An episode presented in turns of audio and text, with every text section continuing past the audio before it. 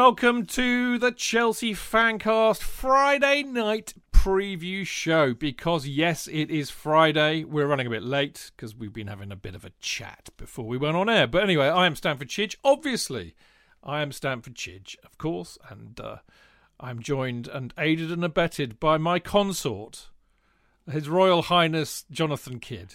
Sound like a like a criminal, aided and abetted, as if we're going to do some some. I often uh, feel like we're about to get. Yeah, I do. Tonight, you know. I do often feel like we're about to engage in some criminal activity on a Friday night.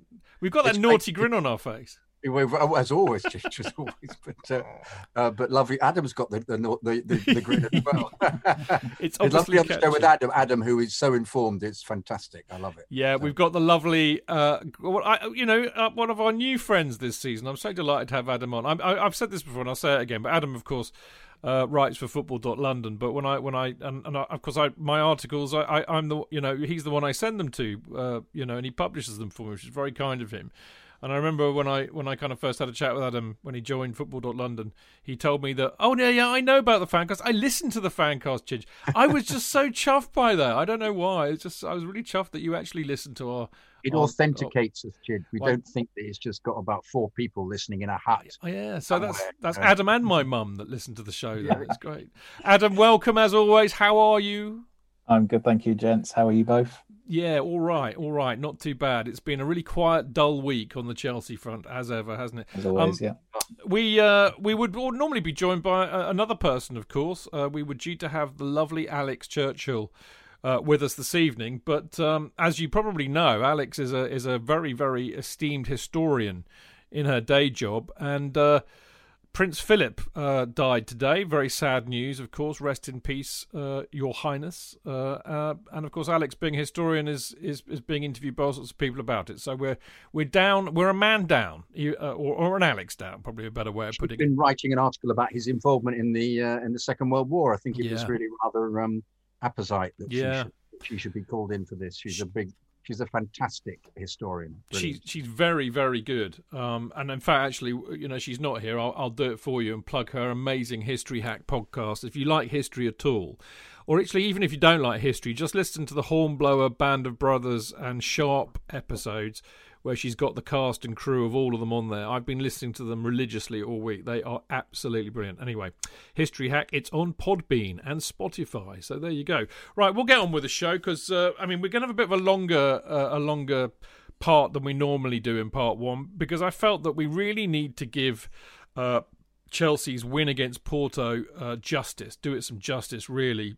Um, I think it's probably best to really start with uh, the fact that it it is a great result, Adam. Um, I, another shithouse win. I, I, mean, I'm just loving. It's so redolent of 2012, and I, I, think so many people this week have drawn comparisons with it, losing to West Brom, new manager, uh, playing a, a, a, Portuguese side in the quarter final, being rubbish. You know, all these things. It's like it could be. It could. It, it just might be a repeat of 20, 2012. We're all hoping so. I mean, it was a good result, wasn't it, Adam? But I mean, it wasn't a great performance. But you know, these kind of matches never are really, are they? They're, they're ones to win and get through, aren't they? Yeah, really. And I don't think many Chelsea performances under Thomas Tuchel would be described as brilliant performances. They've been effective. Um, they've been very uh, difficult to break down. Although I did actually think Chelsea's defence probably wasn't as good as it has been really in a lot of the games under Tuchel. Um, we Chelsea conceded quite a few chances, um, which but they Mendy, didn't concede any goals. No, they didn't, and you know that's the thirteenth. Is it thirteenth clean sheet? I think now. I think and Mendy's also got the record. He's actually beaten Petr Cech's record in terms of Champions League clean sheets, I believe, as well, which is something else. Yeah. But Adam, I mean, I know what you're saying, but you know, good sides will create chances against you. It's the goalkeeper and the defence's job to yeah. keep them out and I thought it was a rugged. I thought they were rugged in defence. They did they did whatever they had to do to keep Porto out. So I, I thought it was actually a good defensive performance. I beg to I beg to disagree. yeah, I mean, I, I think there have been a, quite a few games under under Tuchel where literally the opponent hasn't had a sniff for ninety minutes, and in those games, yeah, I've thought, yeah, Chelsea completely have kept that shut. Um, yeah, I mean, Mendy was needed a, a few times, and I think it's just a sign of maybe how dependable he is that it's kind of he makes the saves that you would expect him to make, which isn't necessarily what Kepa was doing. Um, you know, we we probably have all had our thoughts on Kepa, but I think just the dependability of Mendy has just really been highlighted and, and was again on on Wednesday. Um, and yeah, I just think, yeah, it, it, was a very, I guess, professional, if you want to call it, performance from Chelsea. They did what they had to do. Um, there were a few standout players. Mason Mount, I thought, was very good, and obviously took his goal brilliantly. Reece James was very good.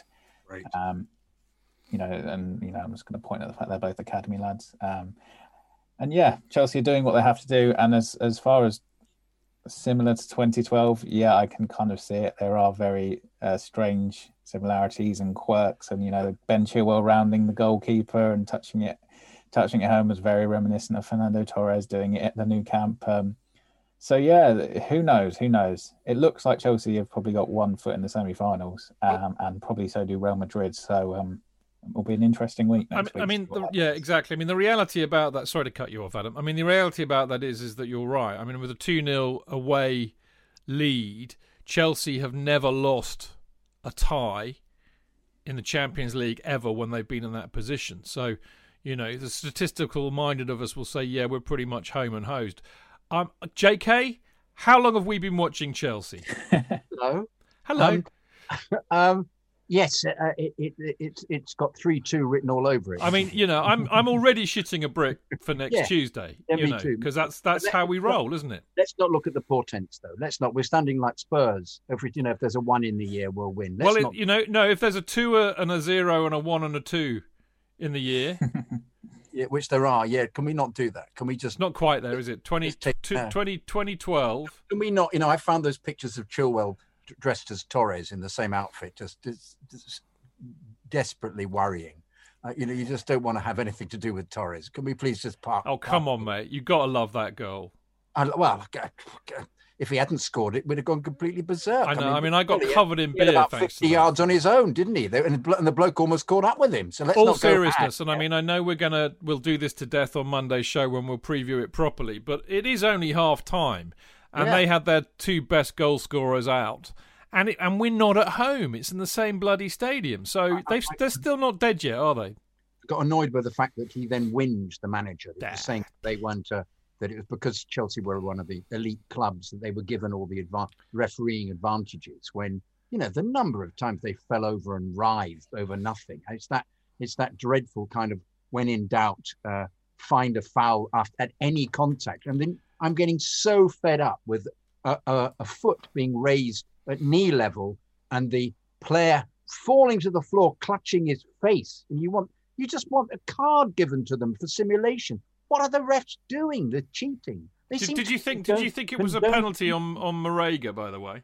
What, the push? Azpi pushed him. Yeah. Well, Azpi tends to do that with everybody. It's do you worried. think it was a pen? Um, Adam's nodding. Yeah, Adam's nodding. I, th- I think the referee was so I think this is an example of players falling over. I think the referee had decided that they were they were going for it by falling a lot, mm. and they can actually that can then get in the mm. way of the referee making a yeah. proper decision. However, I'm I'm I'm bemused that um, uh, VAR didn't come in uh, because. Uh, I think they probably would have given it, wouldn't they? If it, yeah, I, I, always think with anything like that, if you just flip it, if that had happened in the other box, yeah, yeah, every we would have all been screaming penalty. Yeah. So but he, yeah, but he had I a mean, tendency that guy to fall over at any at anything. The uh, the big centre forward. Um, and interestingly, uh, did you read about the um, uh, this, our reserve, our, our on loan centre half, then gave um, went up and introduced himself to uh, to Tuchel after the game, just which yes, I thought was really right. What a networking aspect of my world. When, when you sell Tomori, I am available. Yeah, I'm available. Absolutely. I, I mean, I the, the, interesting but, the interesting thing is is that I mean, actually, uh, one has to say fair play to the referee because none of our lot got booked, and he booked two of theirs. You know, there wasn't much. There wasn't much fouling going on. There not, was not the, by the, us. No, that's what I meant. But, but well, there was actually. I thought that he'd book um, Azpi at some stage because he there were about four fouls that he'd done, mm. and also Kovacic. Um, uh, I did a couple of nigglies, mm. but um, no, he was he he, he, he sussed be, them out, didn't he? Yeah, he, uh, which is so rare. Yeah, that really is rare. So I, I, I, took my hat off to him for for that. I thought, well, actually, that's you've you've assessed what's going on. You almost feel that he's played football. This referee, blimey, he's actually noticed what what happens in games like this. One side, one side, uh, you know, attempts to to win the favour of the referee by falling over. I mean, the the, the, the, thing is, I mean, you know, and this is, I, I I'd love to know who the referee. You, you don't have to know who the ref is for next Tuesday, do you, Adam?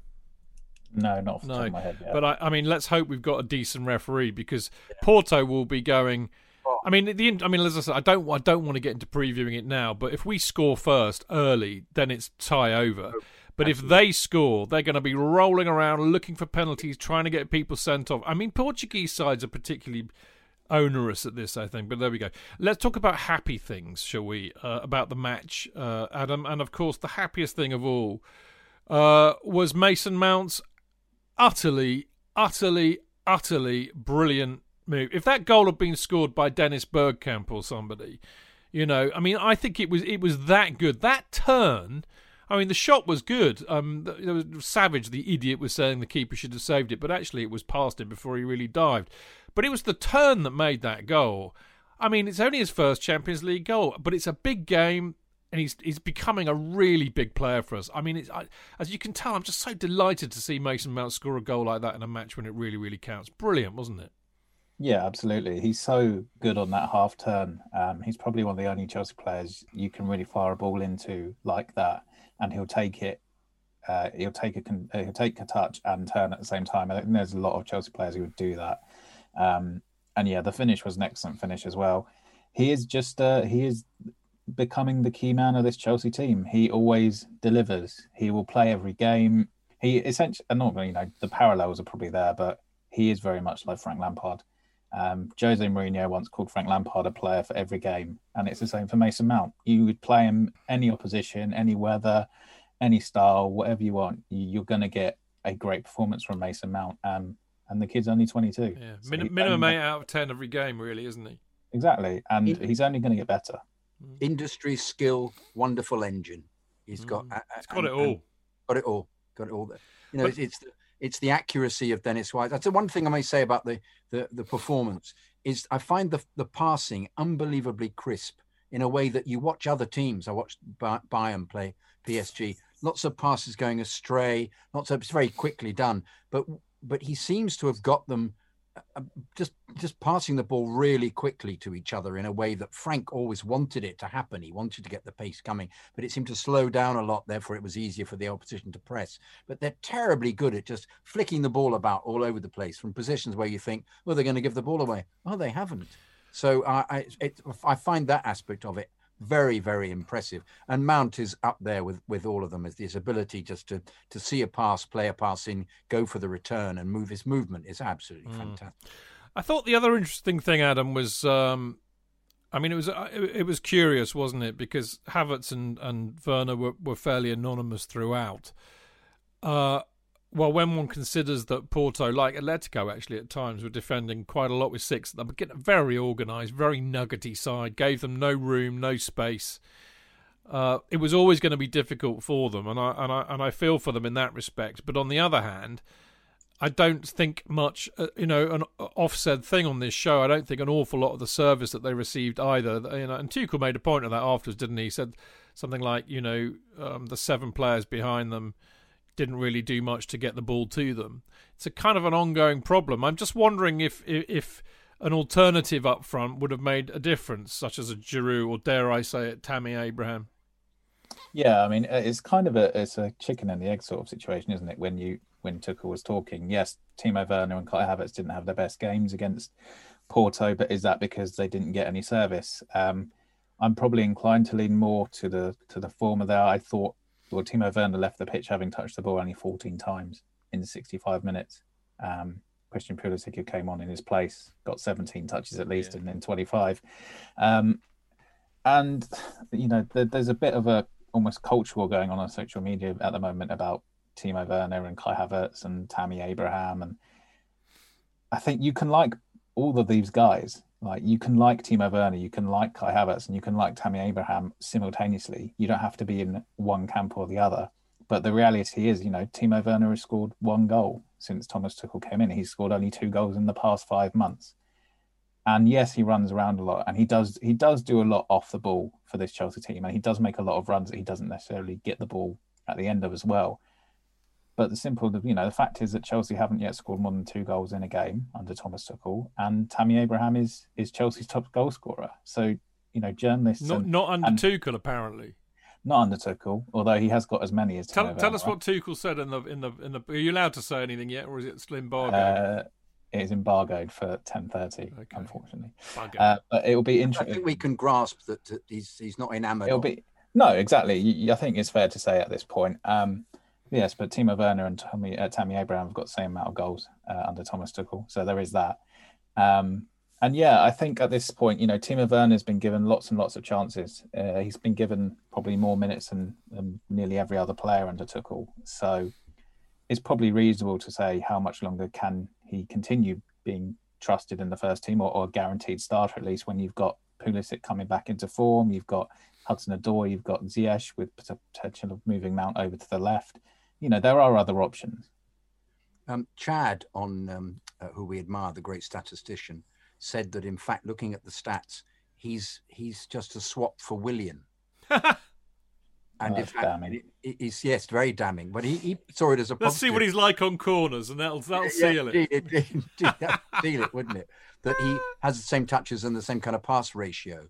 And up, and I just wrote back, yeah, but he wasn't bought to be Willian. We could have kept Willian if we wanted Willian. It was he, he was. I bought, think Willian runs faster, maybe. But yeah, I think he. No, I'm not sure he does actually. No, I'm joking. But he no, he was. Um, he, he was bought to score, and uh, and I have to I just have to say I think Pulisic when he's coming in is looking really really excellent. It was a shame he didn't score with that wonderful first time shot. He's beginning to look as he was last season. He's getting little bits of it. It's just whether, as we've discussed, mentally he can actually deal with um, uh, worrying about his body. But he clearly puts himself through it, as Tuchel said in the first part of the press conference. He's he's it's it's being in he's so in tune with the speed that he creates that it's really he's a super super player i mean we, yeah, we said it is. we went to town on it on monday didn't yeah, we, we i've did. got a lot yeah. of love for Pulisic but i worry i worry to death that he's just not physically capable you know i, I you can't rely if, if you think somebody's going to break down all the time you can't rely on them and it, that really worries me i mean maybe this season's just a, a, a been a blip for him physically. And I, and maybe you're right, J.K. Maybe a bit of it's mental, but he's he is a, he's such a talent. Perhaps, perhaps, you just bring him in as he was before impact as, a, as an impact sub. Yeah, maybe. Yeah, yeah I think it's, it's a shame, but that, I, I, that's he can give you 20 minutes, really top notch stuff. Mm. Well, perhaps that's something to have. But I mean, but they have to do something about Havertz and Havertz and Werner. He's got to do something because it's becoming absurd. It's absurd. They're, you know, they're, they're, I, I don't know. Well, he said, I think, on the presser as well that um, they, made it very difficult for them, which is fair enough. No, I, would agree with that. They did. They That's did. a fair point. That is a fair point. Port, yeah. Porto are, I mean, it'd be interesting to hear what Adam says about this actually, because I kind of trust his his judgment on, on, on football, whereas everything I say is, tends to be made up, as we all know. But I mean, Atletico Madrid, I think, are, are the are the chief shit houses in world football at the well, European football at the moment. But I have to say, Adam, I don't think Porto are far behind. They shit house their way past Juventus, didn't they? And as as Tuchel said in the presser today, very few very few teams get anything out of Porto. So mm. for us to go effectively over there and win 2 0, stop them from scoring and score two goals, you know, notwithstanding the fact that, that Timo and Havertz didn't get much out of the game, speaks volumes, I think. Yeah, I thought Chelsea were very good, and as you say, Porto knocked out Juventus, so they're no, yeah. they're no slouch. Um, it's uh, yeah, I, I quite like a team that's a good shithouse team. I'm not going to lie. Um, Me too. That yeah, and and any team with Pepe is going to be have a bit of an edge to them as well. Um, but no, Chelsea were, were really good. Um, in the sense of yeah, they got the result they needed. I do think the second leg will be very interesting because Porto are going to have to come out and try and score early on. And if Chelsea get the goal, uh, which they could very well do on a counter, then it's probably game over. Um, but yeah, you know, you know, I don't think that it's over entirely. I completely understand both of your trepidation. Um, they've got their two players back, haven't they? Their two. Yeah, they've got their. their, their... I, I, think you'll play Kante from the beginning. Actually, that's my view because Kante clearly influences games enormously. We, yeah, we looked. He... Sorry, chaps. We looked a lot better with three in midfield. I thought because they tend to play five in midfield. Uh, Porto. I think they play four-five-one. So you know, it, it, it's easy to overrun us in midfield, I think, and we just looked a lot more solid, I thought, with uh, Kante on as well as Jorginho and Kovacic. Jonathan? And I say that uh, Jorginho, having been, um, how can we put it, um, shit on some. it's not. You called him a Gareth Hunt, mate. I did. I did. I was. I was. Um, you people were shocked actually by your profanity. They were, they were shocked. They were shocked. I'm shocked I, by your profundity normally, I, but oh, thank you. I didn't rant with it. I just said he's a bit of. He played as if he was. He was. You know. just then gave you the word. But um, which I think always is the case. If it's if it's not said with much anger, it actually has a, a slightly bigger effect. Your anger was, was, cold, mate. That's even worse. That's even worse. But he, he was absolutely dreadful. Whereas I thought he was excellent. Yeah. I really thought he was excellent again. Yeah. It's, it's his a bit of the pass he gave to Mount, his his overall um just it was a great pass. Yeah, but it's also his his his uh, positioning, his his his his little flicks through, his dealing with attacks was um was exemplary. So you know you can go from uh, um, you know, uh, Jekyll and Hyde performance. You can go from Jekyll to Hyde in seconds in, in a week. Well, so let's see. Let's see if he. Well, he may not play on Saturday, but let's see what happens again. Well, I thought I thought he was all right. I, I, I don't. I wasn't. I, he wasn't. He wasn't a disaster by any means. I thought he was all right. I mean. I don't think I don't think he was I, don't think he was man of the match though. Adam, no, no, no, wasn't. I'm, he was talking to Adam. Hang on a sec. Hang on. No, but I'm I'm disagreeing with you. you yeah, but you can disagree with me after I've spoken to Adam. No, but I won't because we'll forget. We'll be on to something. well, I can't help it if you've got the memory of a goldfish, mate. No, it's not a question of having the memory of a goldfish. He'll have said something more interesting. We'll go off on that. Well, then you will because you not only do you not no, have the me- you, not only do you have the memory of a goldfish, you have the attention span of a gnat. Jorginho was Who given. Are you? Uh, Jorginho was given man of the match award by UEFA. Well, as you know, because we're all in the same WhatsApp yeah, group, yeah, and, and, yeah, yeah, yeah, yeah, But Liam said they tend to give the man of the match award, and UEFA tend to give the man of the match award to the person that's most likely to give them an interview. Adam. Oh yeah, and he did afterwards as well. well. there we go. Sky, he spoke to Sky Italia and said that he would be open to going back to Napoli at some point, which probably oh, wasn't yeah. the best. I'll the drive best it. I'll drive him. Um, no, I didn't. I, I personally didn't think Jorginho was man of the match. I thought the first 30 minutes, actually, before the goal, I thought Chelsea were probably quite poor um, in terms of. We were hanging on at them. Yeah, Porto were being able to get through quite easily and through the midfield, and it was very much like, oh god. I actually I tweeted, I think quite early on, I was like, I'd get Kante warming up at this point. Um, and yeah, I imagine he'll start the second leg uh, if he's fit. And two, you know, one N'Golo Kante means two midfielders in itself. So um, so yeah, I, I think he's a shoe in to start if he's fit. Um, but yeah, no, I didn't. I don't think Jorginho was man of the match. Um, I was never, probably... I never said that. Just... no, no, UEFA did. UEFA did. No, I know, I know. Um, it was probably a toss-up between Mason uh, or Reece James, probably for me. Reece James was fabulous. Mm. Reece James is uh, is just he's he's just so composed now at the top level. Um, and I wrote a piece about this. You know, Frank Frank Lampard said quite early on, I think it was after the game against Ajax, in which Reece scored, that this guy's going to be a huge player for Chelsea for years to come. And it's already proven true. He is one of the sort of key players in this team. He's only going to get better as well, like Mason Mount. And, you know, it's huge testament to all the work that's been done at, at Cobham that arguably two of Chelsea's best players in the biggest game of the season were were academy lads who'd been there since they were seven years old. Yeah, I, I, mean, I'm a huge fan of Reece James, and uh, you know he's he's he's a unit. And I mean, I remember last season when he appeared on the scene and players were bouncing off him, and I thought, crikey, and he's only a young kid. He's a real unit. He's got a lot of skill.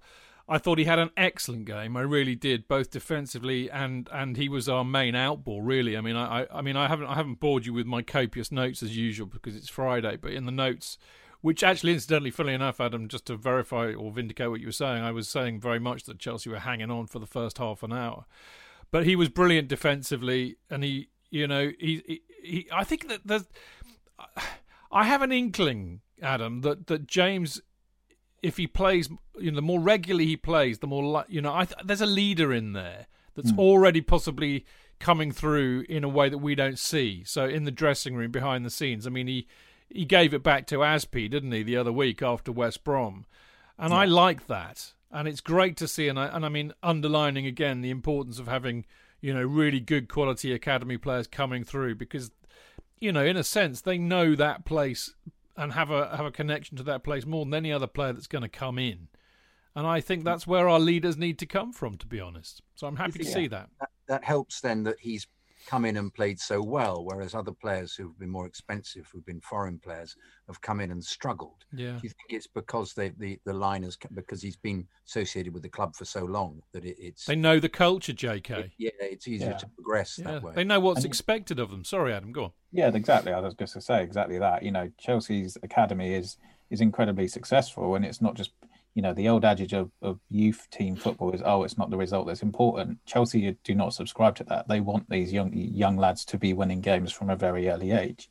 They want them to be tasting success. They want them to have that mentality of yeah, if you don't win, that's crap, and you get into an argument with your club captain about it because you're disappointed that you've been gubbed five two by West Brom.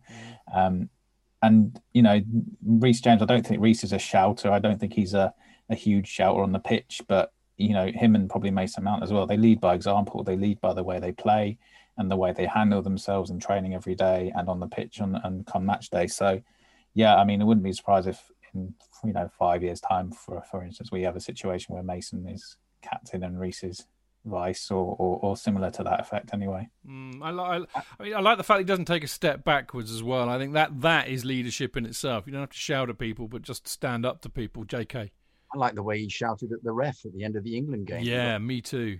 Yeah, he had been absolute shit. The referee. Yeah. and he told him so. I Yeah. love that. he did. He got sent off though, which is a bit unfortunate. Yeah. Um, ben Chilwell, talking of England players, I, again, I, I, you know, it was really good. To, I thought he had an excellent game as well. Actually, to be honest, Adam. I mean, it was a super goal. Um, it's- I have to say, I pooped my pants when I saw him elect to go round the goalkeeper and looked as though he was going about ten yards past the goal, but. He put it away really well, capped off a really good performance, and and it, it you know as good as it is to see Mount and Reece James doing well, it's good to see another young English player doing well as well. I think. Yeah, and another one. Uh, there's, you know, I think it's well known at this point that Ben Chilwell was a Frank Lampard signing. He really pushed for him, um, and it's justification for for Lampard in that respect as, as much as playing Reece James and Mason Mount is. Um, yeah, he, had a little bit of a shaky spell after Tuchel came in, um, where he was probably just having to adapt to that left wing back role rather than a left back role, which he'd played throughout his career, but.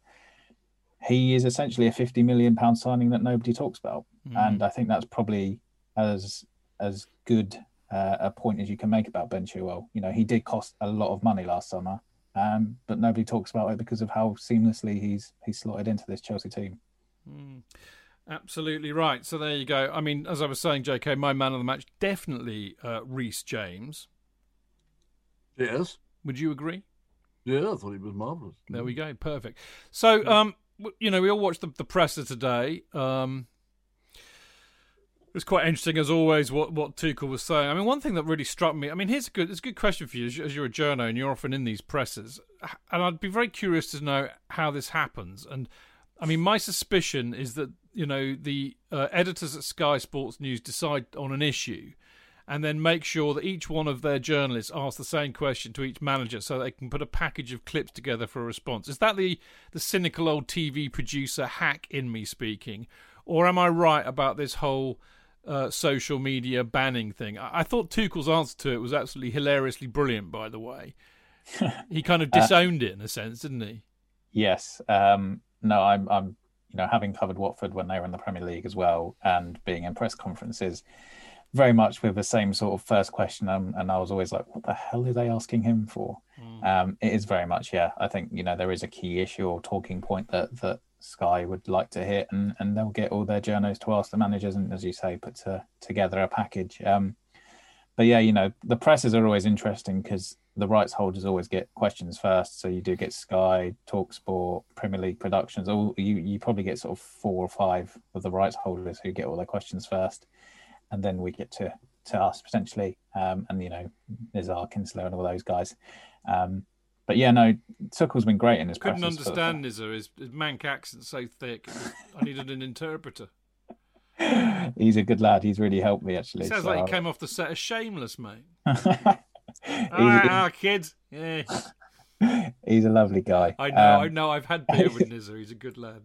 Um, but no, I, you said Tuchel's been great in his presses for the most part. He's been really detailed with his explanations. He hasn't slipped into cliches. He hasn't, you know, he hasn't tried to to really hide anything. I thought his press conference on um, on Tuesday when he essentially talked about the Rudiger um, Kepa stuff fairly honestly. I mean, you could piece it together from lots of different things he said in that and get a fair enough picture of what but, actually but, happened. But, but Adam, Matt, Matt Law was lying about it, wasn't he? Your face. Honestly. If only, if only we could be asked to do a YouTube version. You should have seen the look on Adam's face when I said that. It was absolutely honestly, priceless. honestly, Matt Law, and this is probably the fan in me. Like before I even started covering Chelsea, you know, Matt Law's very respected. He's he has a very great guy. Uh, he's got very good contacts, and because he wrote, he's written two things that people haven't necessarily liked. Suddenly, he is a fraud and all this stuff. It's just nonsense. Um, by you know, by Matt Law's story came out, I then spoke to a couple of people that I know, and it's you know he's completely on the money, um, completely on the money, and Tuchel confirmed it. You know, it was Tuchel said it was serious, it wasn't normal, that Rudiger needed to apologise to Kepa, and it's it's all there, it's all there. Um, he, yeah, if you read, you know, the full transcript of that whole uh, press conference is on the Football London website. If you read through different stages of it, different questions and responses, you can put it all together. And you know, it was bang on what Matt Law first reported. And yeah, it's uh, it's an incident which I basically said to a couple of people I spoke to. I was like, this is just very Chelsea. Um, to be completely honest, we are a club that thrive on drama like nobody else, and I. I said we're going to win tomorrow. We're going to win against Porto because this is what Chelsea do. Totally right. Glorious unpredictability. I have to say, you know, we on Monday's show, Joe K, we mentioned, didn't we, me, you, and Mark, that uh, David Speedie and Kerry Dixon infamously had a. They actually after the match beat the shit out of each other. They had a proper proper punching match to iron out their differences. And after that, thus ensued one of the greatest strike partnerships in Chelsea's history. And the other thing was Joe Cole on BT. I mean. I mean, it's impossible for me. You can't see it because I've got my, my, my book cupboard here, but up there, I've got a signed uh, photograph of Joe Cole holding up the Premier League trophy and a signed CFC UK uh, article I wrote about him. I, I, I cannot possibly love Joe Cole any more than I already do. But believe you me, every time I see him on BT Sport, I do. But he was hilarious talking about the number of scraps that West Ham used to have. And he was only about 16, 17, watching them knocking seven bells out of each other after every training match. Didn't Hartson Yeah. kick? Um, what's, what, what's his face? That really creative- Ber- uh, Ber- Berkovic. Berkovic. He ended yeah, up playing for us, didn't he? kick him in the head. No, that's Yossi No, that was- Benayoun, wasn't it? Benayoun, yeah, Yeah. yeah. Kicked him in the head, and then they tried to make somebody. It was kind of well, that's what happens every week. You know, Pa- pa- apparently, uh, said, wasn't it? No, there's no problem. It's just you know they just kick each other. apparently one of one of I think it might have been one of Rio's kids or somebody was was crying or saying, "Daddy, Daddy, that man's crying," which was Berkovic crying. He was lucky he had his head still. And actually, Joe Cole said if it had hit him with his right, not his left, his his, his head would have been clean off. Great I think, stuff. um, so I just goes. I think you know, the, these little training ground scrap. I don't think people are punching seven bells out of each other very often No. anymore. But but it like happens. as Tuchel said, there are incidents where you can look away and let people sort out. But there are other incidents like that happened on Sunday where the players are basically having to be pulled apart by other players, and then the manager does have to get involved. It wasn't just a run of the mill, oh, this is what happens in training kind of thing. But it doesn't necessarily have to mean that by reporting it, you're trying to derail Chelsea's season or, or have an agenda or anything like that. Which I think exactly did happen, though, Adam? What what who kicked who first or whatever? Do we know? Uh, from what I was told, Rudiger went in late. There was a there was a small sided game. Rudiger was on a team that was being beaten quite heavily. He went in on a tackle on Kepa with quite late. Kepa didn't take too kindly to it, and from then on things escalated quite quickly. And then yeah, the, the, they were pulled apart by the teammates, and Rudiger was sent inside. And yeah, but but then all accounts they apologised to each other and whatnot, um, Yeah. and moved on. And there's as I say, there's nothing wrong with reporting that, and there's no agenda or anything like that against Rudiger. It's just it happened to involve Tony Rudiger. If it happened to involve someone else, it would have still almost certainly come out as well. So Yeah. Yeah, it's uh, it's sometimes very strange being a journalist. Yeah, you but, do you get know, accused of strange things. just like an average episode of the Chelsea fancast, really. I don't know what they're all worried about. I mean, the one thing I would say, Adam, is that um, Tuchel did mention this last week about the leak, and I don't think he was too happy about that. It seems, seems like there's a we've got a mole in the dressing room, or is uh, the equivalent of Neil, oh God, Neil Ashton uh, hiding in the Cobham bins again?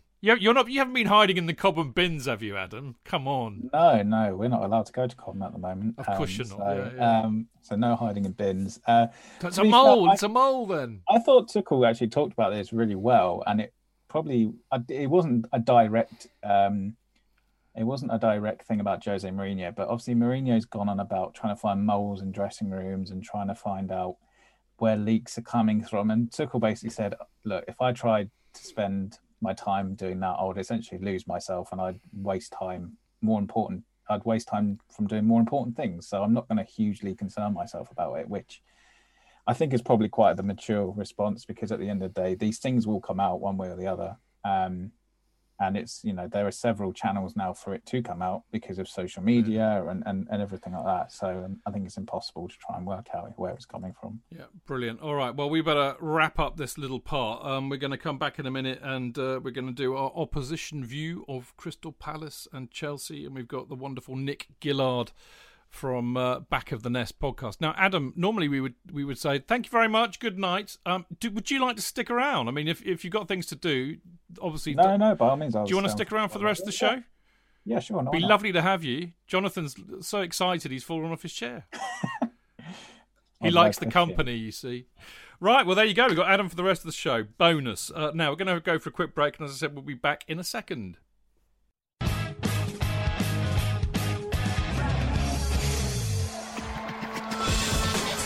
Real fans, real opinions. I'm Jason Cundy, and you're listening to Chidge and the boys on the Chelsea Football Fancast. Total nutters and proper Chelsea. Footballfancast.com.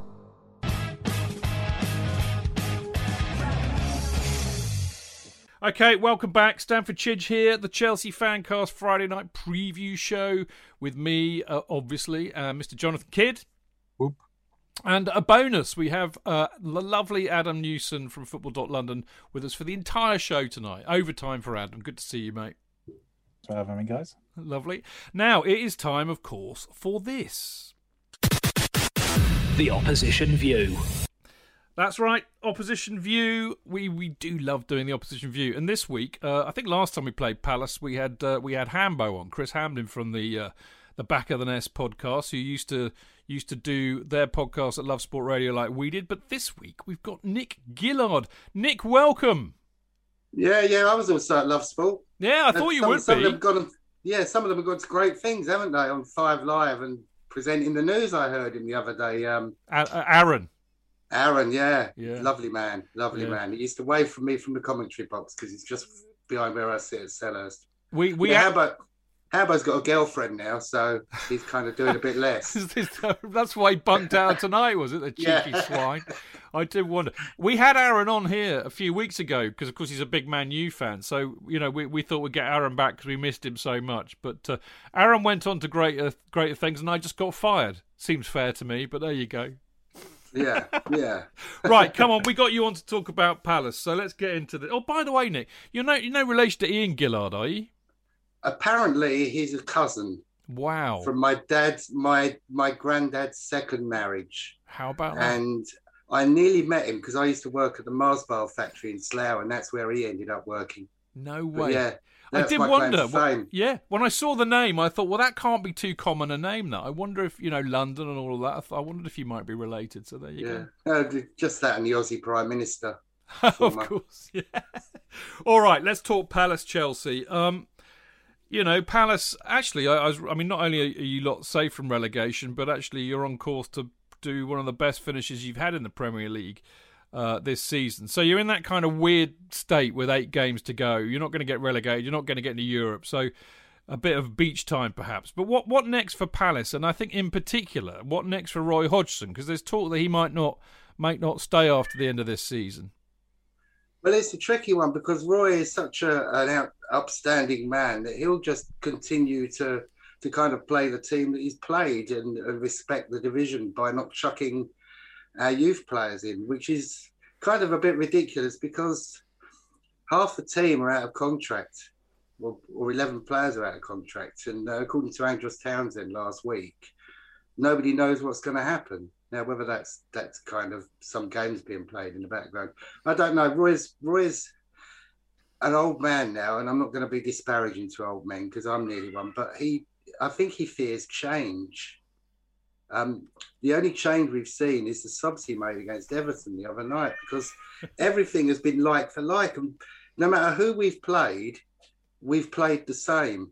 And for some teams, it's come off. We we fresh Leeds, we fresh West Brom, but for other teams, it's like let's lose by as little as possible. But somehow we're on on course for our best ever points total. So it's it's all a bit weird because people will look at our position in the table and say, "Oh yeah, you're doing all right under Roy," but it's turgid. It is just horrible to watch. Very defensive, which is kind of Roy's thing, isn't it? Really.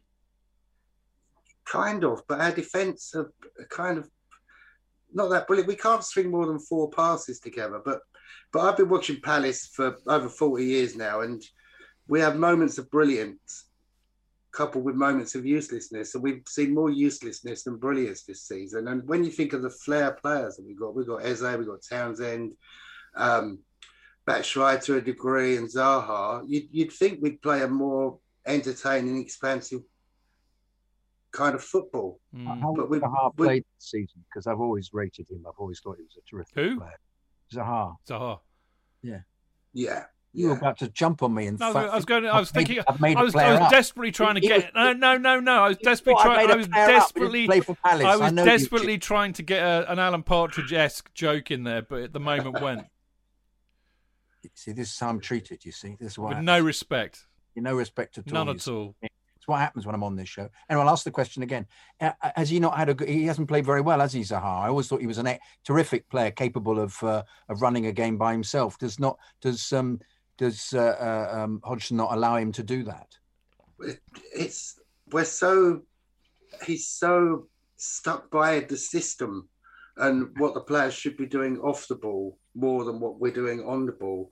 Um, interestingly, when when Roy made his subs the other night, Wilf moved out onto the wing again, and although he's scored more goals this season than he has previous seasons, I think he's actually more effective on the wing because he tends to drift in when he's got the ball. Um, and that'll allow Eze to play in the centre, which is where he did so well for QPR. He's, he's stuck Eze out on the wing, and I, I think he's ineffective out there. Yeah. I mean, talking of Eze, Nick. I mean, he looks a really good player, and I, I watched a bit of the uh, under England under twenty ones the other week, and he, he looks a good, good player. I mean, he, he's is he the main threat for us tomorrow? I don't know. I'd still say that Wilf was. The, Mm. the problem with Eze is he started off the season really, really well, really bright, happy to take players on. Um, and then I think Roy's drummed that out of him to play the system. Mm. So um, it, it's going to be interesting in the summer if Roy if Roy stays or goes because I, I think if he's properly unleashed, he could be a world beater. He Mm. really could. But he's it's been tempered somewhat. Yeah, I mean, look, gi- given given that you're, you know, as you said, you're. I mean, it's it's, in, it's weird, isn't it? You're right. Turgid is what you described it as, and yet, in a sense, effective because you are where you are in the league. I mean, a, are Palace fans kind of generally quite happy at the moment, or they're a bit kind of meh?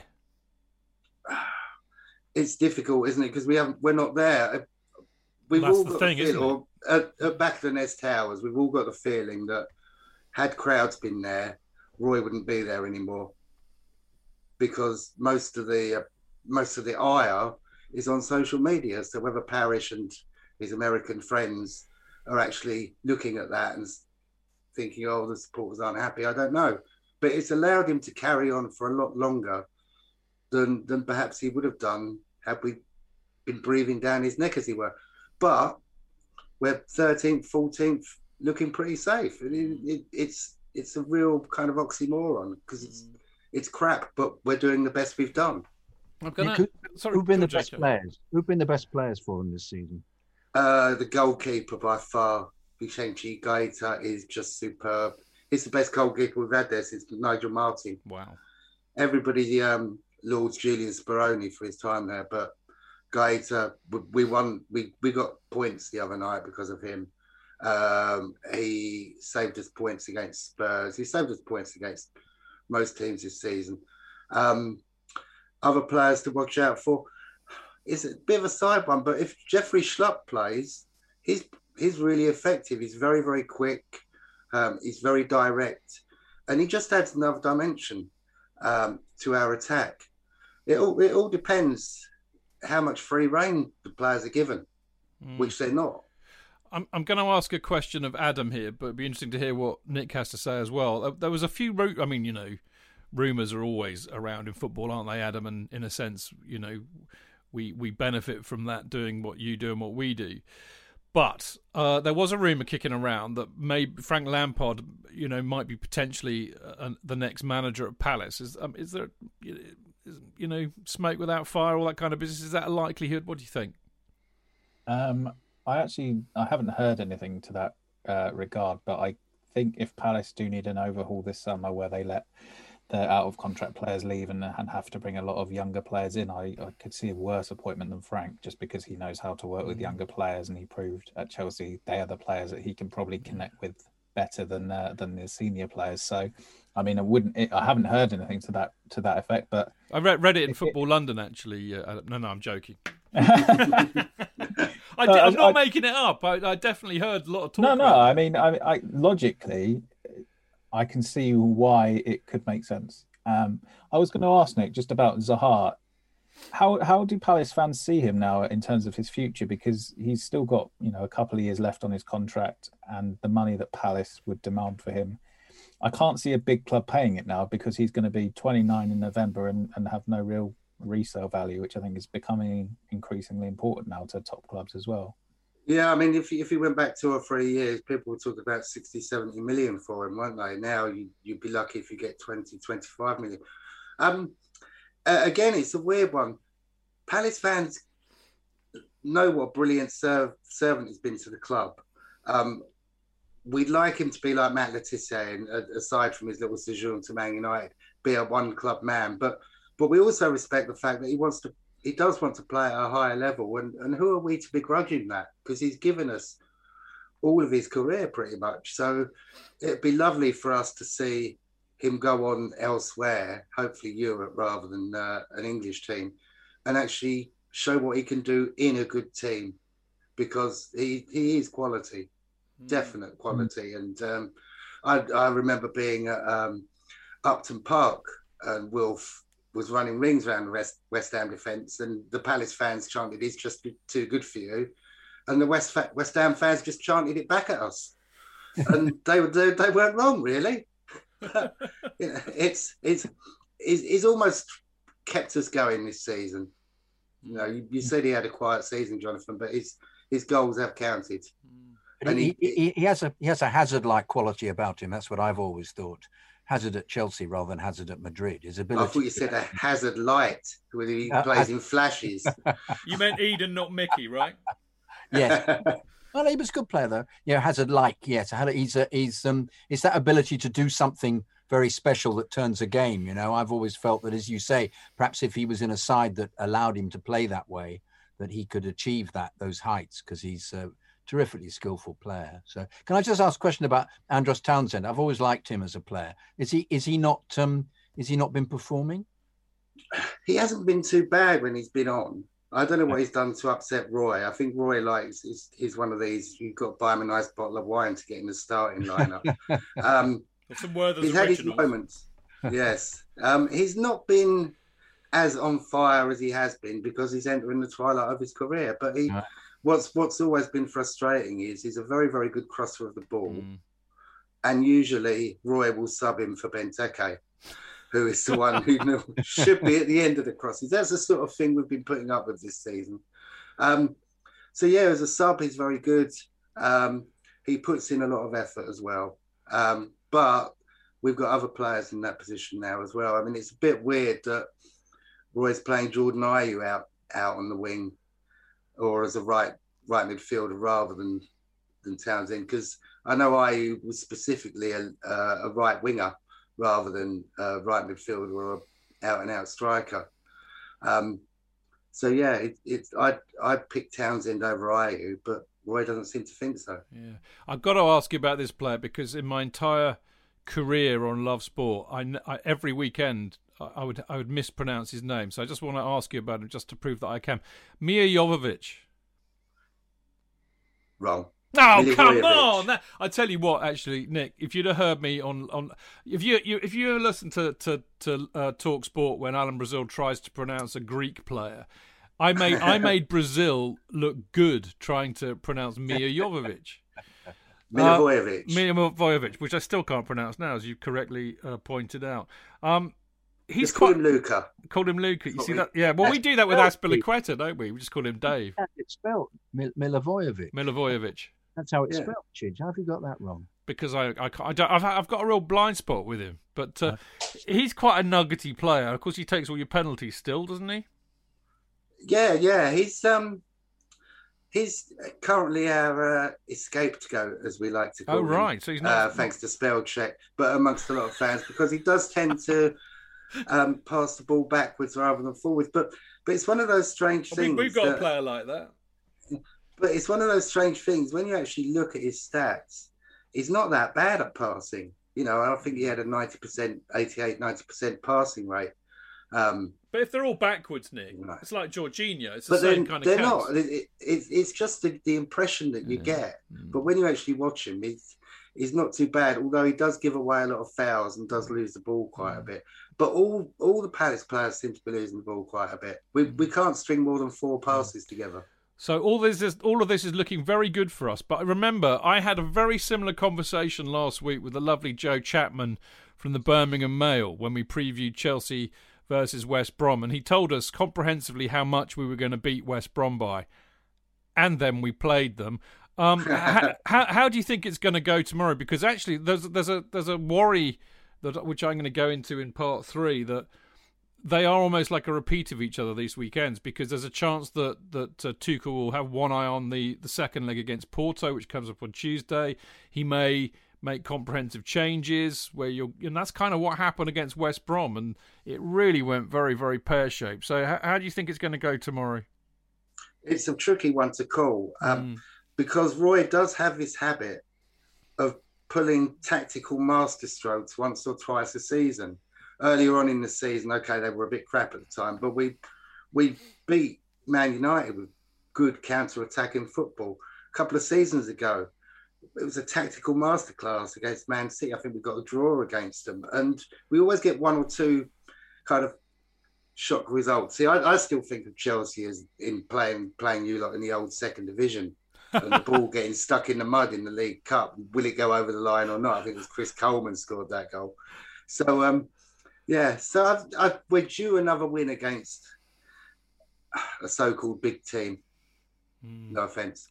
So, well, and I was about to be really nice about Palace because I grew up. I grew up with the uh, the uh, what do they call it? The team of the eighties. Yeah, yeah, You same know, here. Terry Same here. Venables' team, Malcolm Allison's team. There was a, there's a brilliant documentary about them actually, which of course I no doubt you would have watched. Uh, Nicky Swindlehurst. I actually the first time I this this will make you laugh. The first time I ever went to Stamford Bridge was, would you believe, to see Southampton beat Crystal Palace in the semi-final of the 1976. But they've FA beaten Cup. us on the way, They haven't had they? in that three-two. Peter- Peter Taylor Taylor, Peter Taylor scored that absolutely wonderful goal. rinsed us. But uh, I, I wasn't really supporting Chelsea, but that's why I fell in love with them because Dad took me to that match. and I fell in love with the stadium. But I, that was uh, the great Malcolm Allison side, wasn't it, Nick? So I, I, they- Yeah, I wasn't allowed to go to that. I was seven, and my mum wouldn't let me. My mum went, and she doesn't even like football that's anymore. disgraceful behaviour. And she wouldn't let me go. disgraceful. I was 37, so I'm a bit older than you. you, that young, Jaco, I'm surprised. Okay, Nick, we're gonna we're gonna get you to stick a prediction on for this uh, for- in terms of the score for tomorrow. Uh, what do you reckon?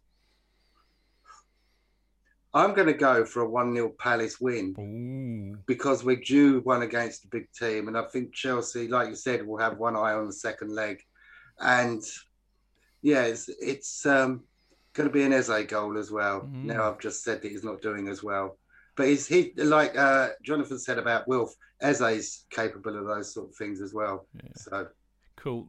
Nick, it's been an absolute pleasure having you on. Um, now, the interesting thing is, Claire, one of our, our listeners who's on the chat room, she said, Chidge, when you're wishing Palace luck, please say, but not for tomorrow, because last week you did last week you did not specify that, and look what happened.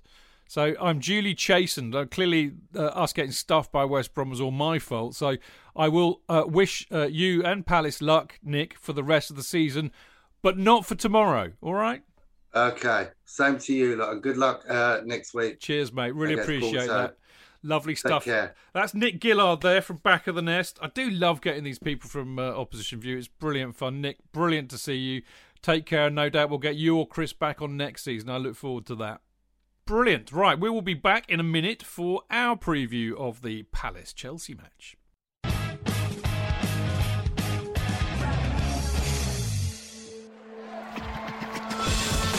Real fans, real opinions.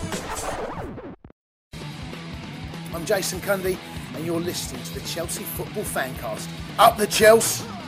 Footballfancast.com.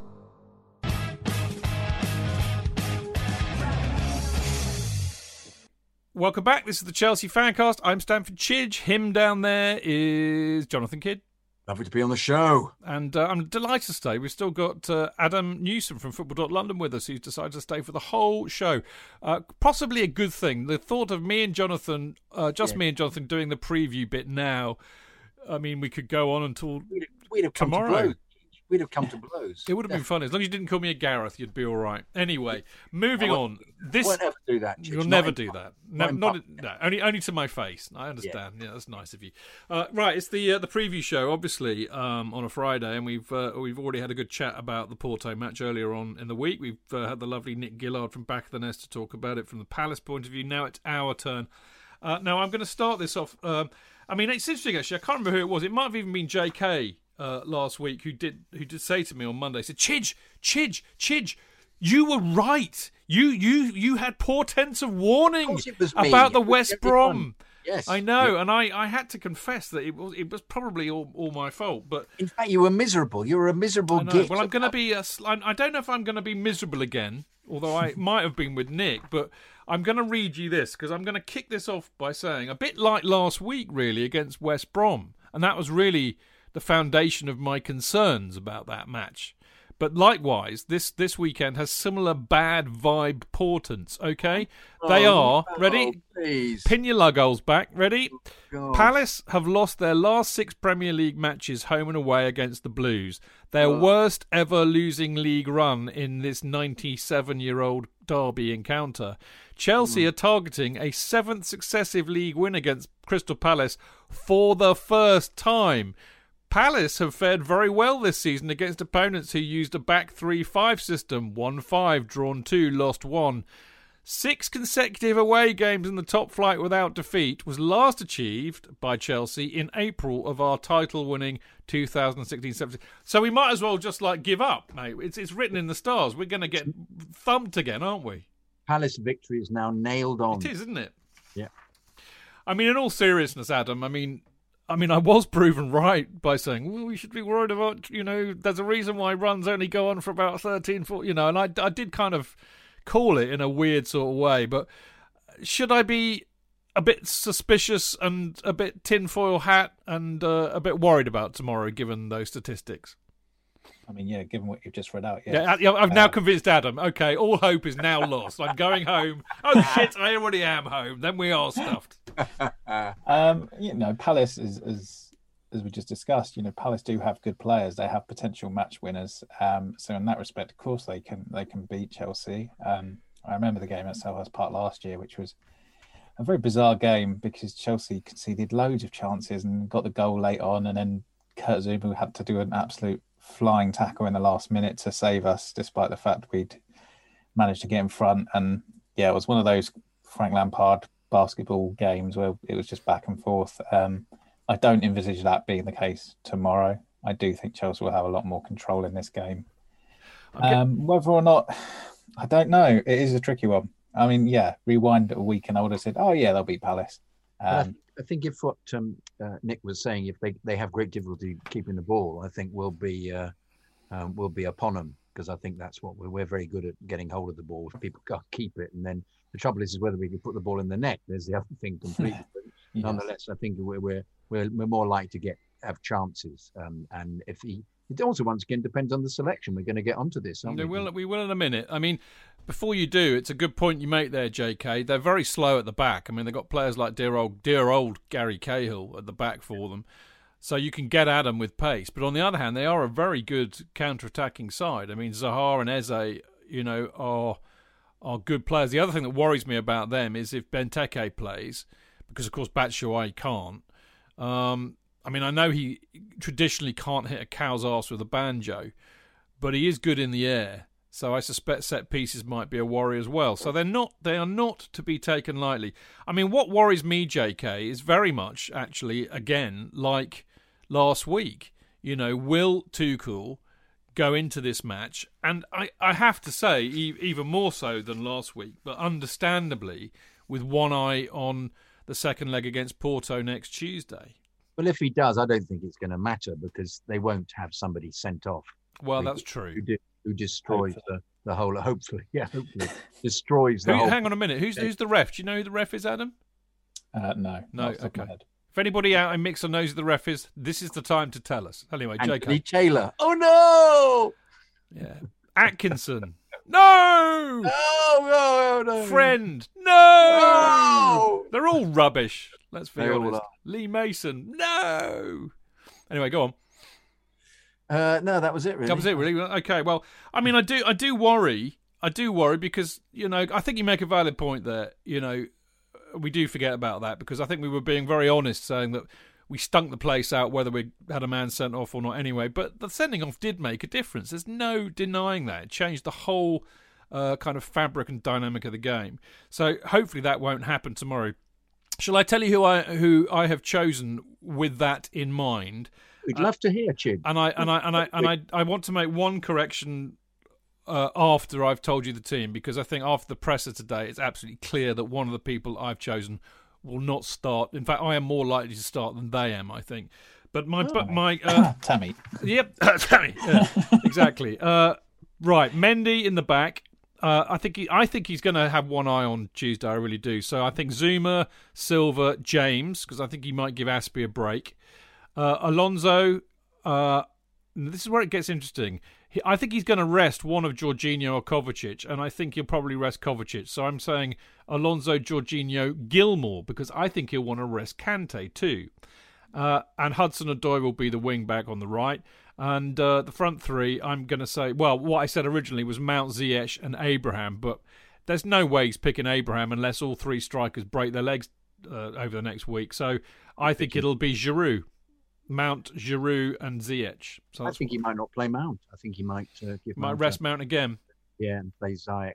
Um, and uh, uh, I don't think he'll play Pulisic either, just in case he, No. he tears something again. But because I think he's going to keep him for Tuesday. Yeah, I think uh, I think they'll definitely. Uh, Do you think I'm? Do you think I'm? he- I'm he- not far off back. there no, I agree completely. because I got I'm- it spot sure on, about- apart from one on Tuesday or Wednesday, and I got it pretty much right last Yeah. week.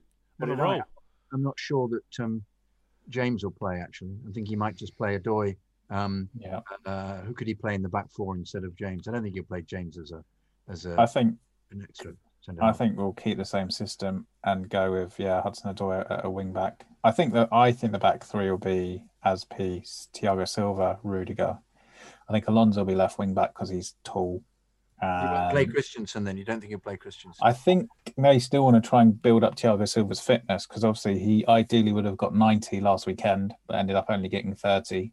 Um, and Tuchel highlighted that in his post uh, press conference again after Porto that Thiago hadn't played very much. So I think they want to try and get him uh, another game. Uh, I think Kante will play just to see how fit he is, obviously after his hamstring injuries. Really? I, I think I think you'd want him to play maybe an hour just to get some fitness back because obviously he had the he had the international break, then he missed West Brom, then he only got Give, whatever give him ten minutes, Adam, at the end. Well, he, he got ten minutes against um, Porto. Ooh, uh, David Hurst has said something, and Claire have said something, which is probably I, I don't know if I think they probably are right. Silva's suspended, isn't he? Because he got Oh yeah, of course. yeah. So yeah, yes. Chidge, Chidge has dropped a complete bollock there. Yes, have I. In Yeah. which case, um, as you were, I'd suspect it's Christensen. Well, I don't know. Zouma could play there, and Rudiger or Christensen could. I mean, it, Yes, it yeah, depends yeah, who he would- wants to rest. I think, doesn't it? That's the that's the point. So, what do you think Yeah. now, then, Adam? With that Uh, shattering news. Yes, that was very uh, obvious, and I should have realised that. Um, yeah, Thiago uh, with Silva suspended, probably Zouma. Because if Benteke does start, you'd back Zouma to be able to deal with him aerially uh, as well.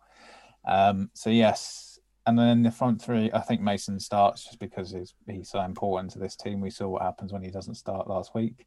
Um, and then yeah, Giroud and probably Ziyech. I think the front three. But uh, I, I've, we've obviously for Football London we have to do a predicted eleven every every game, and I don't think I've got it right once yet. So um, Well, I, I haven't got it right at all yet, but I've been really close. Last couple of weeks, I've been one off.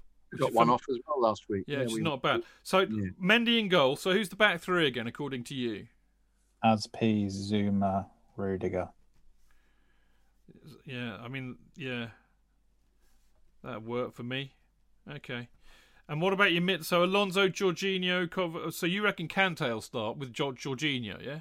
Yeah, I think Cho, uh, Hudson Odoi, right wing back, Jorginho, Kante, and Alonso. Yeah. See, I'd, I'd rather have Gilmour getting a game. So would I, but I don't think it will happen. Yeah, I think I you could be think right. I'm just seeing the way the wind is blowing. There are a couple of players who just won't play for the rest of the season. I don't think. They're Yeah, Which, uh, young English thought it was- gra- academy graduates. you I know, thought one was- of them Scots. Scottish, yeah, don't say that. Frank Lampard didn't die for this, man. Fuck's sake. I think it was telling that Billy didn't even travel on Yeah. uh, on Wednesday. He wasn't even in the 23. So, um, so And yeah, yet, you know, he's making his decisions, isn't he? And the team is um, is doing well. It's very difficult to uh, to say, "Oh, I want him to play." We don't know what's happening. Yeah. Yeah, but you know, He's where's got a way of playing. You know, so. I mean, I know we, I know we've got Mason and James, and I mean, maybe you see, maybe if we, it's very hard for us because we are certain types of of Chelsea supporters, and you know, we've been around a bit, even Adam, and and I think the kind of Chelsea supporters that we are love to see, you know, homegrown kids make the grade. Maybe if we were taking a holistic view, a more objective view, which I know is very hard, we would say, well, hang on, they've got to be good enough. You know, we want to have the best of the best of the youngsters making it. Mason Mount and Reece James are clearly that.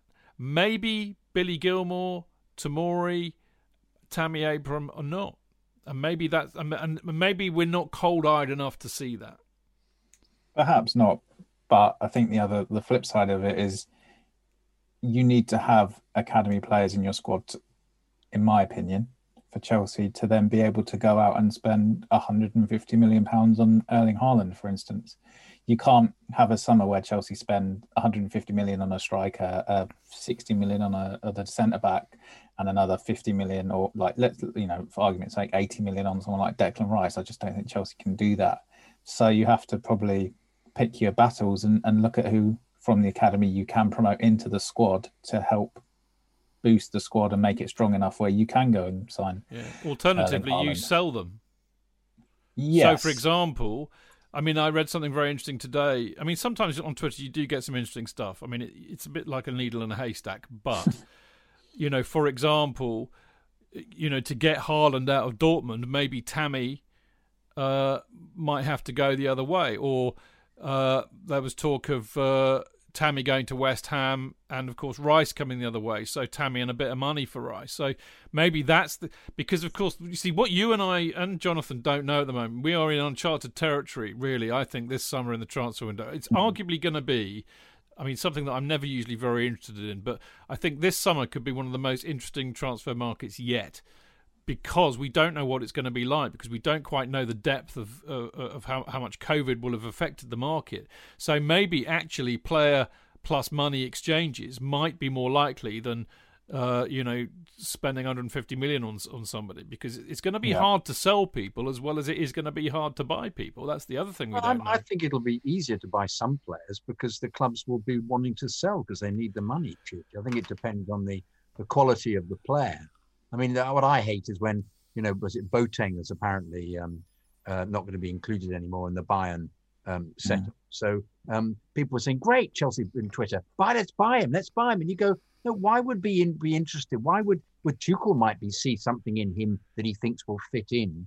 But otherwise, why buy some some top team sloppy seconds? You know, I mean, I just find it, it it's it's so weird that we're we're immediately connected with somebody who okay, has been performing well. Surely that is the domain of the less elite club. If the aspiration is to be absolutely completely elite again and to start being in the top four clubs in Europe, best clubs, we, you don't then buy other other clubs' cast-offs. But at the same time, it might be that that um, uh, Tuchel admires a player immensely who is out of contract, in which case we might find, find that they they find their way into the team. But that might mean that um, uh, one of the one of the academy boys has to go. I mean, I'm I'm interested in the two in, in uh, Conor Gallagher and um, and and Guéhi from at Swansea just to see because they apparently they're they're performing excellently, and yet perhaps West Brom standard and perhaps Championship standard won't be good enough to create the type of type of elite team that I think we're we're searching for with with Tuchel. But I think the flip side to that argument is Mason Mount and Reece James played in the championship yeah. before they played for Chelsea. Yeah, indeed, it might like, no, it might work. It um, might work. It might I, work. I, I think uh, my my view is yeah, I think you Chelsea have I don't think they need Jerome Boateng. They've already got an experienced centre back in Thiago Silva, and I'm very impressed with Thiago Silva. I'd happily have him for another year.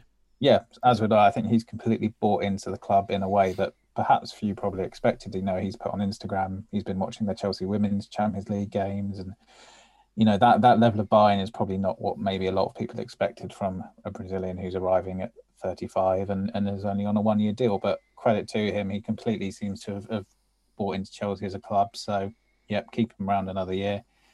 If Chelsea Chelsea do want a centre back and a, and a striker by all accounts, um, yeah, Haaland is the name for, for striker. We all know that. The centre back, I think the options are dwindling. But my yeah, my opinion is look at Marc Guéhi first before you go out and spend sixty million because you could potentially save yourself mm. sixty million. Um, and especially in the summer where we're going to lose Tomori by the looks of it.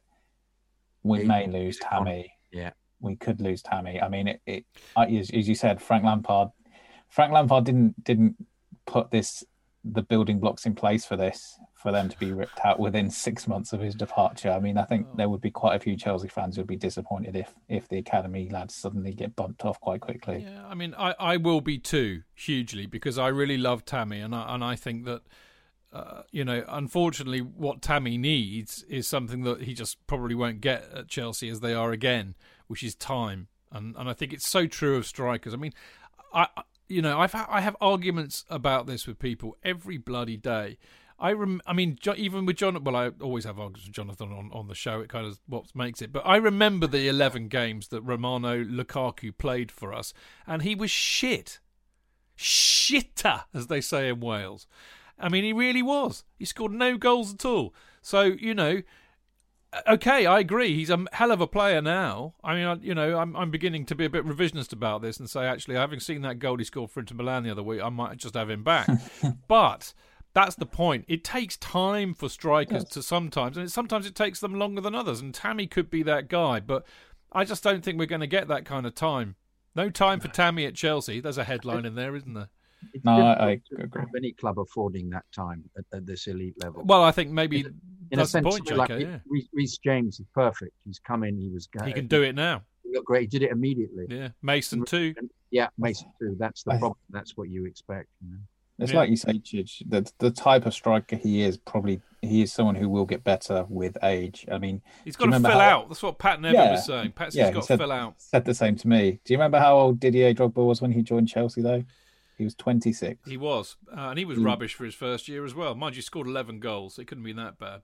I remember somebody shouting out "taxi for Drogba" after he'd fallen over and missed the ball. Yeah, but you're very generous in the East Upper, aren't you, or the East Middle, should I say? I said, I said limo, limo for Drogba. Yes, yes. Do you remember? You can have my chauffeur, Didier. Yes. Do you remember Drogba scored against? I think it was Arsenal where it came off his shin, and his reaction was to go over to someone in the crowd who yeah. was giving him grief. So it's like you know, Didier Drogba is a club legend, but I think people do forget that even in his first couple of years at 26, 27 years old, yeah. he wasn't a Didier Drogba who was no. was scoring goals in, in Munich. But, but he had torn it up in Europe the year before. I mean, he, yeah. he was playing for Marseille, wasn't he? And they got to the final of he the. Had, uh... he had he did have more of a back catalogue, but I think you know Tammy scored 30 goals in his yeah. two seasons in the Chelsea first team. So well, he, doing that badly. We shall see. I mean, I think I think our heart says we just want to see a lot of really good young uh, Cobham graduates make the grade, but uh, you know the reality is, as it as it has been at this club for a long time, they've got to be good enough. And I and I think Jonathan makes an excellent point there. The the fundamental difference.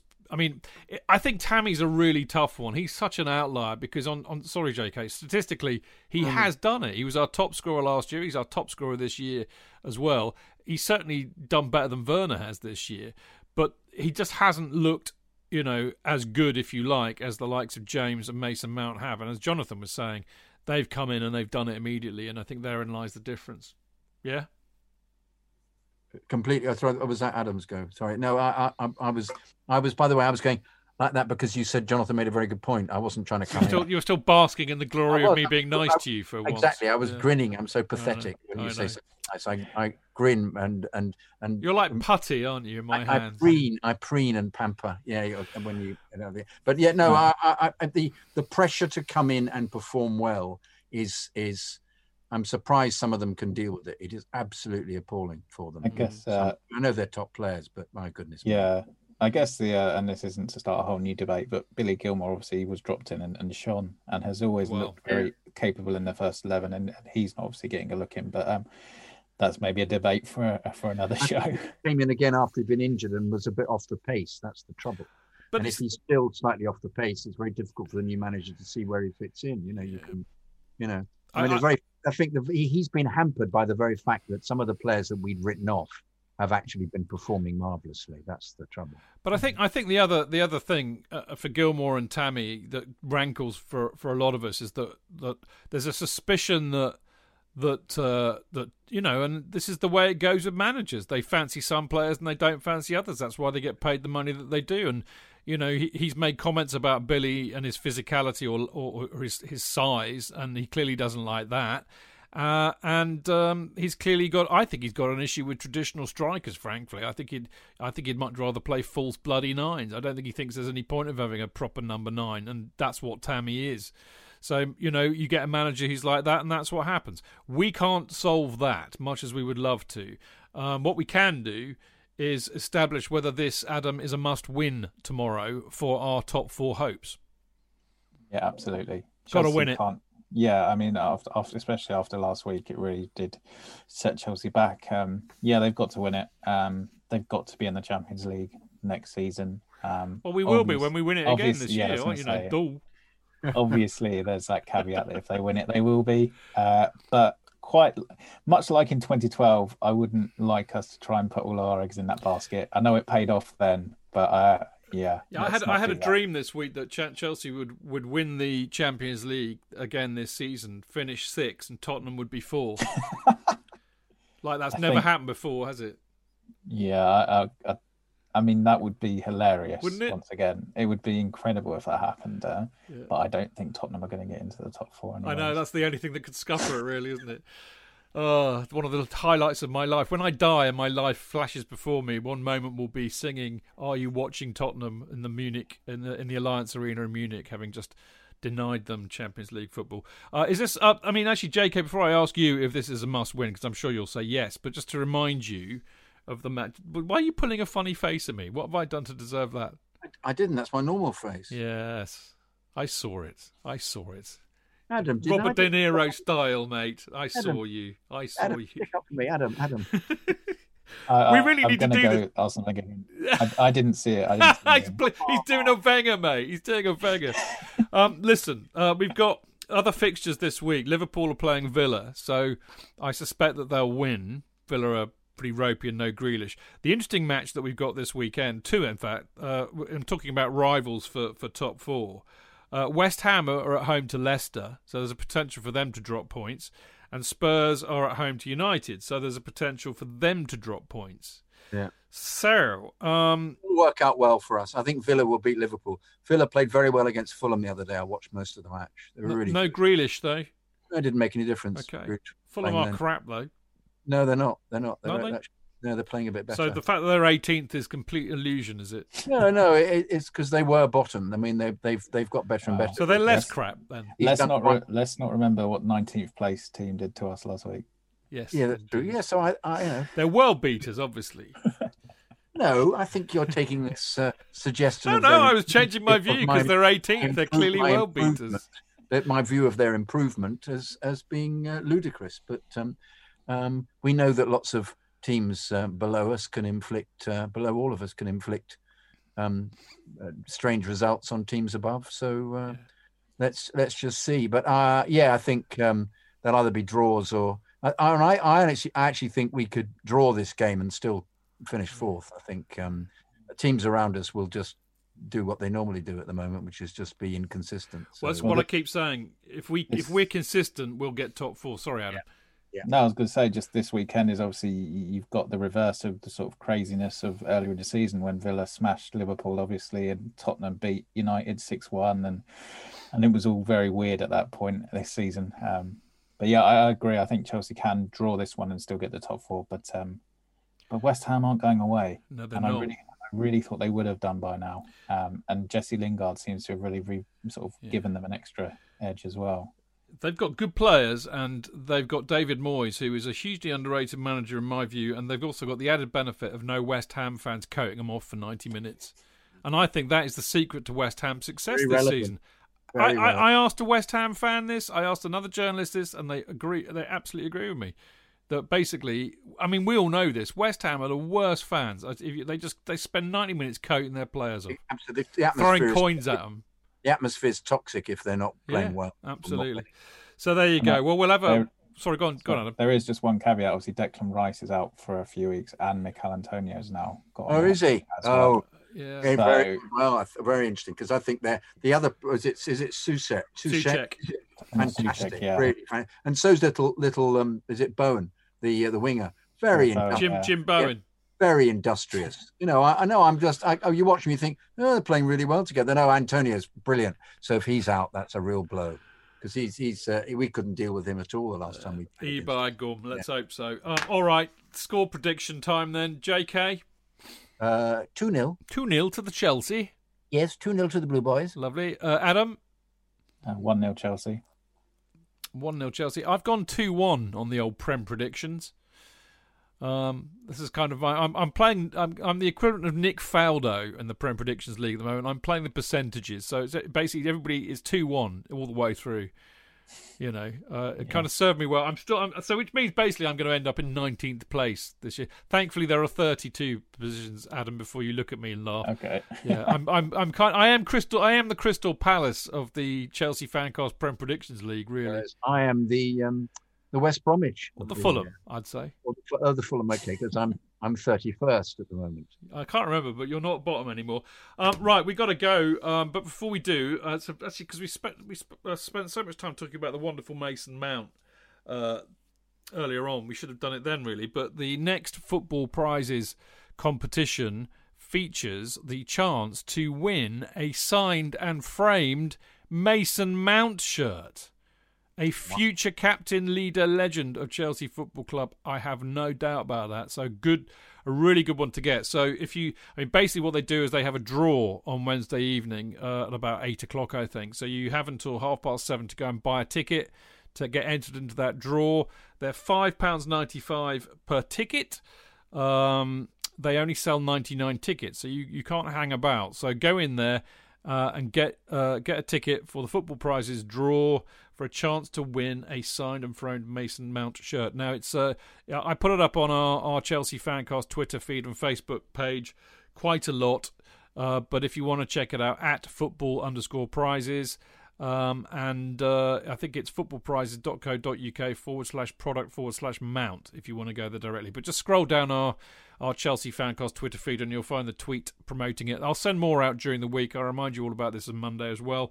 But what a wonderful thing to go and have a chance to win. I'm quite tempted to put. I, I don't know if I'm allowed to do it, but um, if I'm not banned from taking part, I'll certainly be doing that myself. But there you go.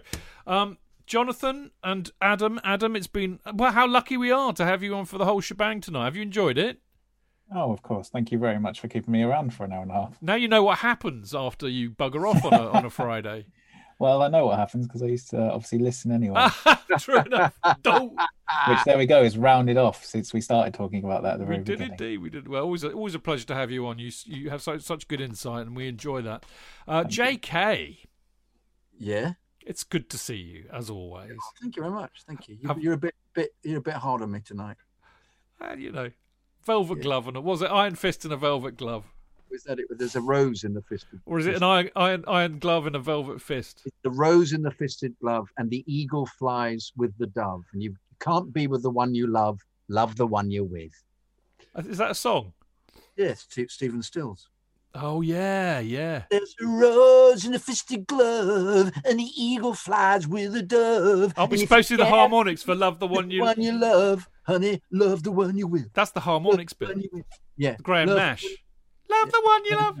No, he oh, wasn't in that. He wasn't in that song because Stephen Stills. Stephen Stills on his own. Yeah, Preferred it with Crosby, Stills, Nash, and Young. Yeah, that would have been great, wouldn't it? Yeah, if you Like had Neil him. Young. Anyway, Love the one you with. this is why our shows go longer than every. Look, Adam's just looking at us in utter bemusement here. Like, Adam what was are actually they on? thinking, "Oh my Oh god!" my I saw that God. look. Oh god, what a And I and I claim to I'm know ripping these my- people. He My earphones out now.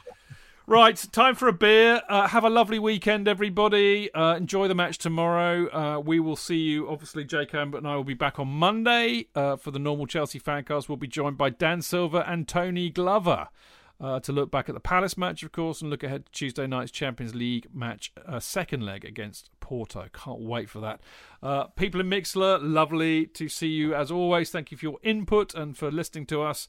Thank you for listening. See you next Monday. Until then, keep it blue, keep it carefree, and keep it Chels. Up the Chels!